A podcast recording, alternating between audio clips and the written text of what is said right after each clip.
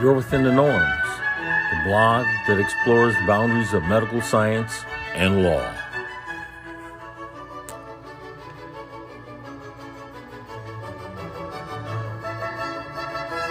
United States Court of Appeals for the District of Columbia Circuit. Norman Clement, Pros, Petitioner. Slash. Case, number 21 to 1262. Drug Enforcement Administration, Respondent. Slash. Underscore. Part 3 A Stone of Hope.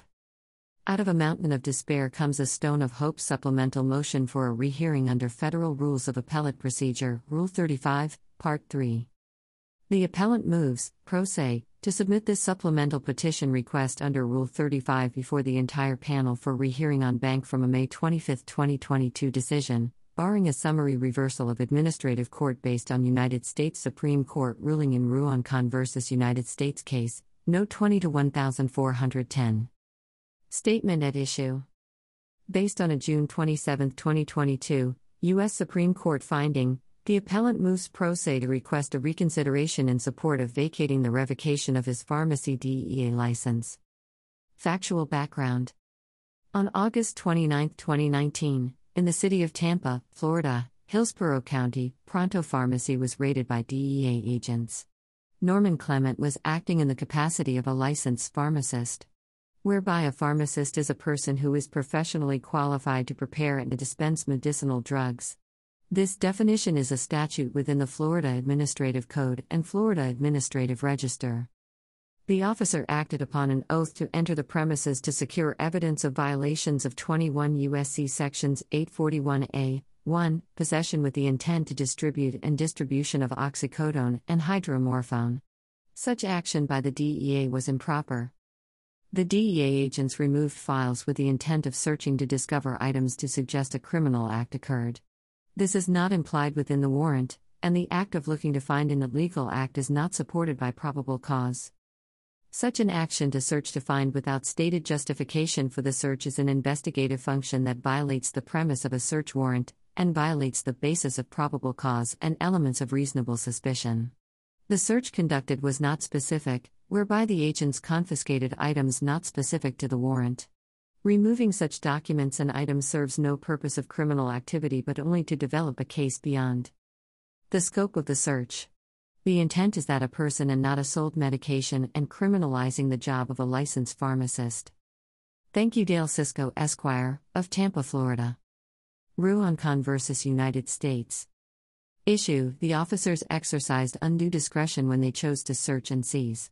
Thus, the defendant's interest was violated when the search and seizures became unreasonable and not authorized by the warrant based upon probable cause to remove personal artifacts such as academic research documents. This binder contained copyrighted academic research. The officer's actions suggested that they did not know that a pharmacist is not just a person but a licensed individual to create, distribute, dispense, or possess control substance. The act to remove all electronic devices is an act to suspend income and eliminate the practice of filling legal prescriptions. Rule Opinion of Supreme Court Ruan v. United States. The Control Substance Act accepts, for example, licensed professionals such as dentists, veterinarians, scientific investigators, and pharmacists from the prohibition on dispensing controlled substances. See 21 U. S. C. Section 80221. In a Section 841 prosecution, then, once the defendant satisfies the initial burden of production by producing evidence of authorization, the burden of proving a lack of authorization shifts back to the government. And, as with Section 885's indictment related purpose, Section 885's burden related purpose simply relieves the government from having to disprove, at the outset of every Controlled Substances Act prosecution, every exception in the statutory scheme. Section 885 thus does not provide a basis for inferring that Congress intended to do away with, or weaken, ordinary and long standing scienter requirements.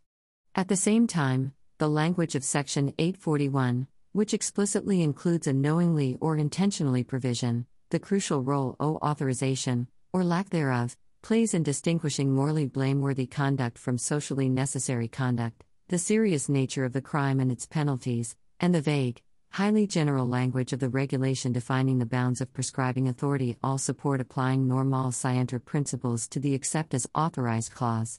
That statutory requirement, while differing from an element in some respects, is sufficiently like an element in respect to the matter at issue here as to warrant similar legal treatment. Weaponization of the word opioids.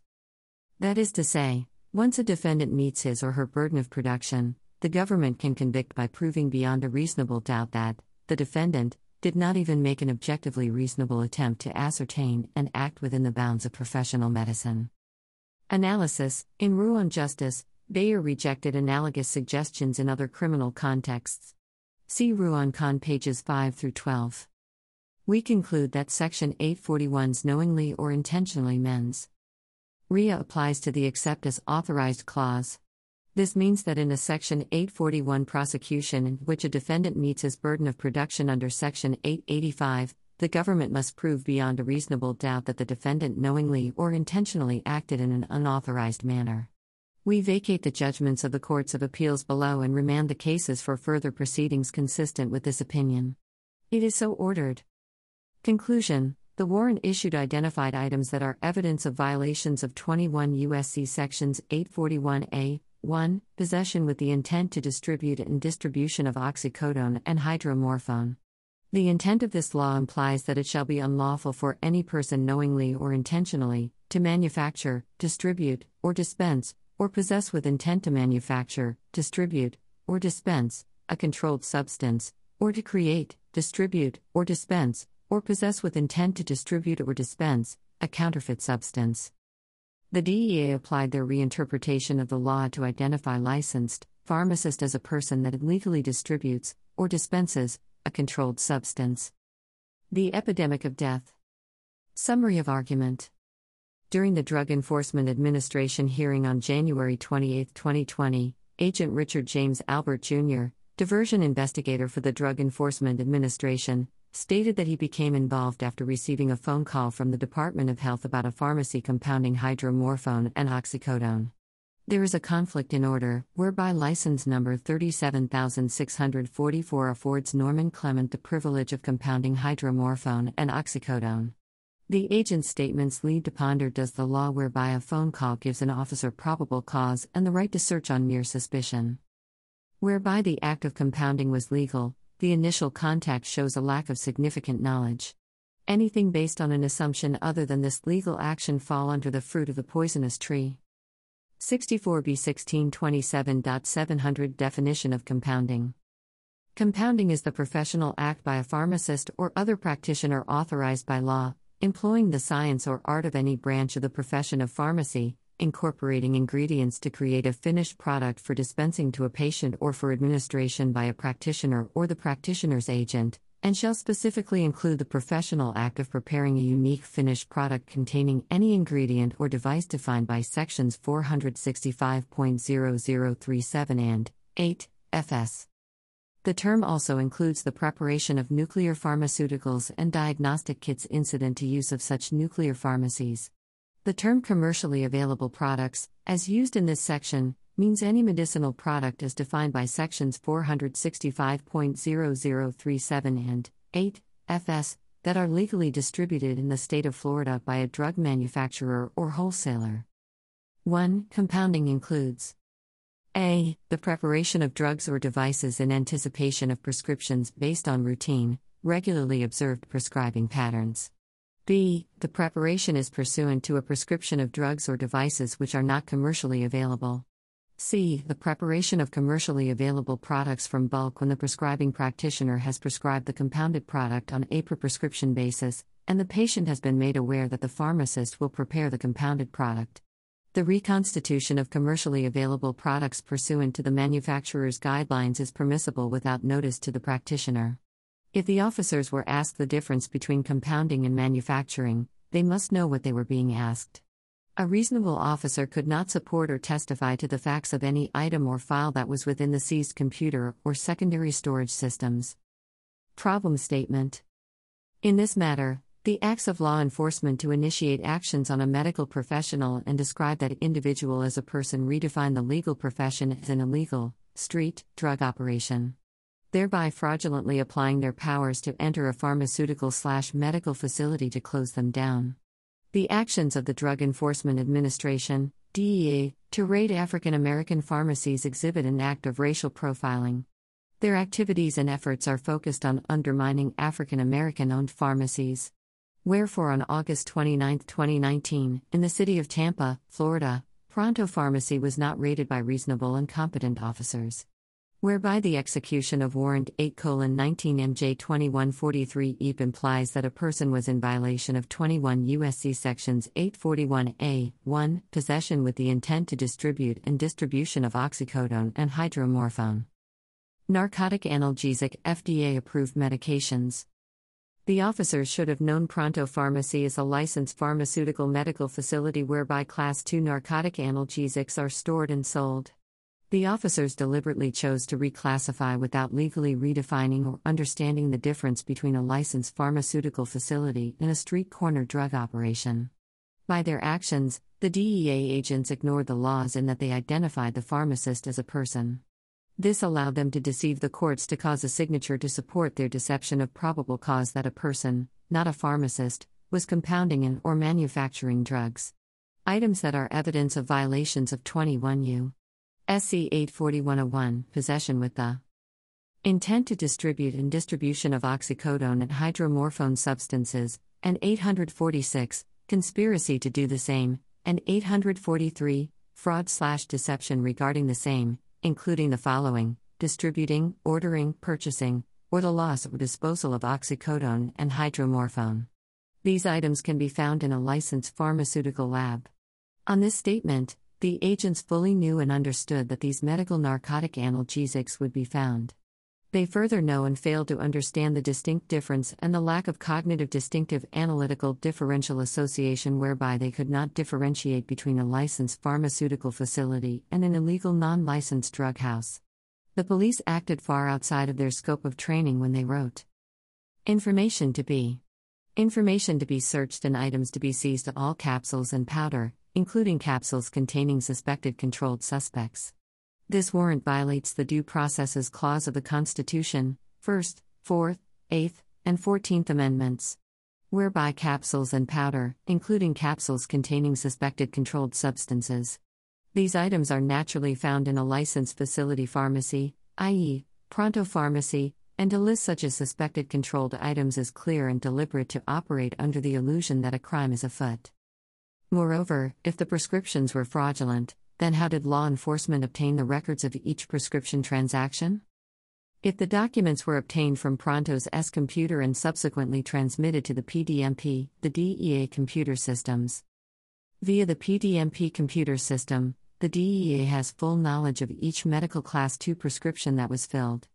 The DEA agents should have known from the ARCOS system what prescriptions were filled. Therefore, the criminalization of medical practices was a clear intent to undermine a legitimate pharmaceutical operation, and to personalize a template to initiating a warrant and raid must be questioned. Did the DEA agents inquire if the individual has medical insurance?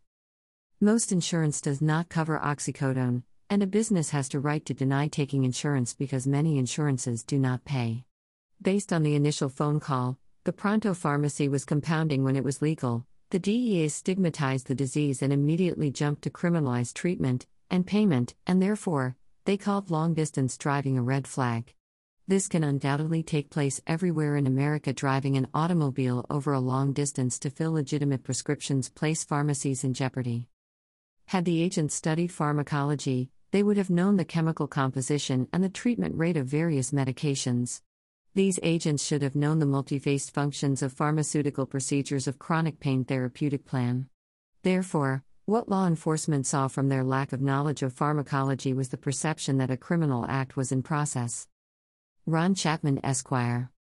Applying the DEA arbitrary principles. The DEA has applied the arbitrary principles at Pronto's Pharmacy in Tampa, the DEA has arbitrary allocations targeting African American owned pharmacies and pharmaceutical labs because they are easier targets for prosecutors and law enforcement.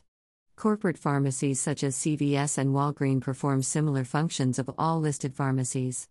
Yet they appear immune to forcible actions by the government agents of the DEA. The DEA used the red flag designation to justify their application of a crime. Arbitrary principles failed reasoning. The DEA agents failed in many aspects of reasoning to develop the scope of criminal activity. For any person or persons to violate the criminal statute, the officer must articulate the elements of a crime to establish probable cause. Whereas violating red flags of abuse or diversion is not a statutory clause of reasoning. The DEA officers have developed terminology on their own to support the colloquial argument to support probable cause. The DEA standard of reasoning for probable cause has become clear red flag. The term red flag has no statutory meaning in the areas of pharmaceutical and or within the medical profession. Despite the levels of training and knowledge of the African American pharmacist, the DEA continues to profile these facilities as a place of criminal activity.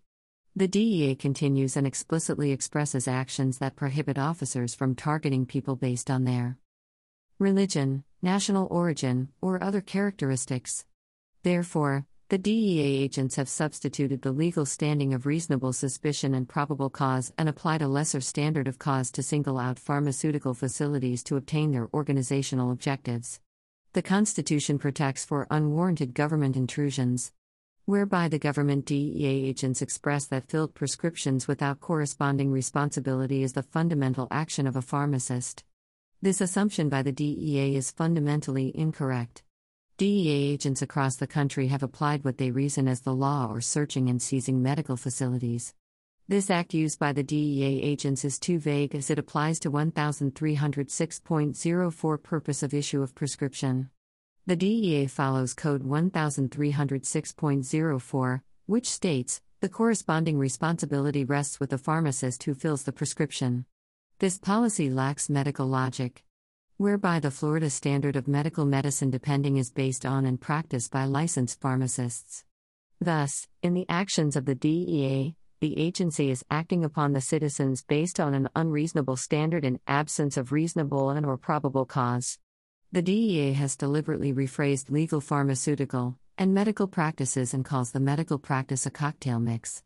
This usage of such terminology is misleading, dangerous, cunning, and intentionally designed to increase convictions by voiding ideas of proper pharmaceutical procedures. Thank you, Christina Palin, MD.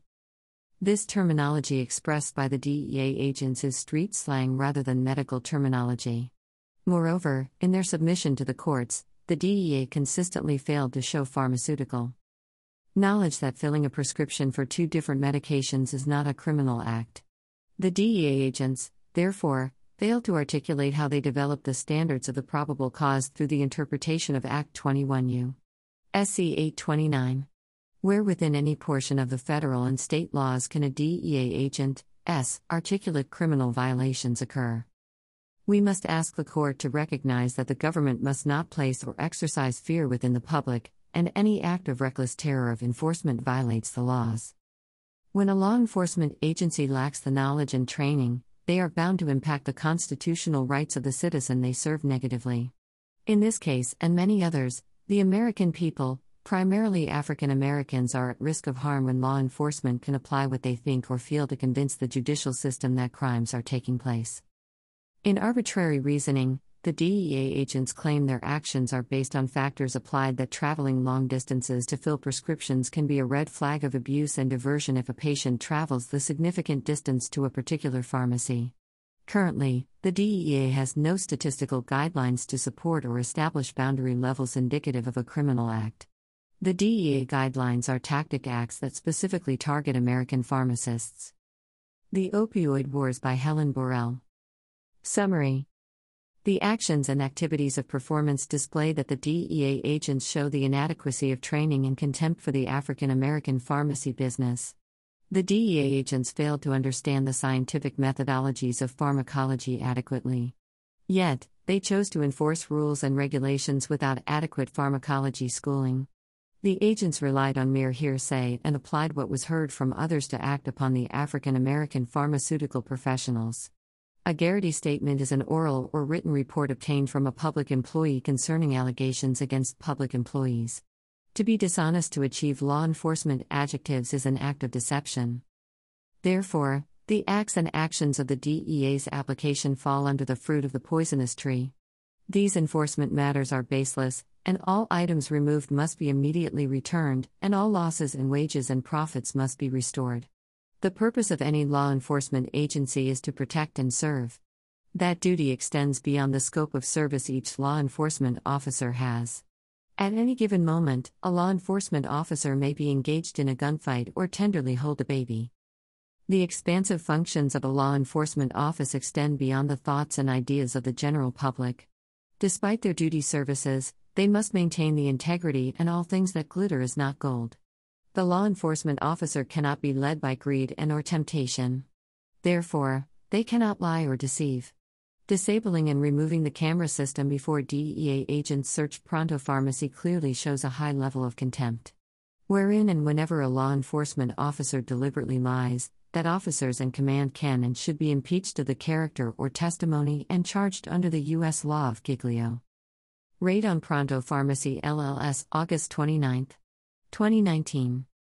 Conclusion The appellant requests that the court vacates the order of revocation of Pronto's pharmacy DEA registration. In the alternative, remand the case back to the trial court for adjudication under the proper evidentiary standard. Wherefore, we request upon this court 1. Grant this motion and reverse these findings and decision of the Administrative Court, return and restore all privileges of the DEA Control Registration Certificates of Pronto Pharmacy LLC. 2.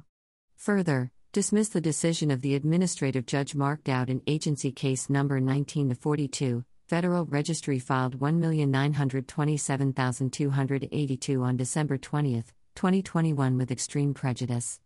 3.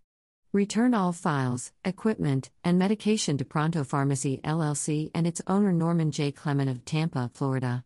4.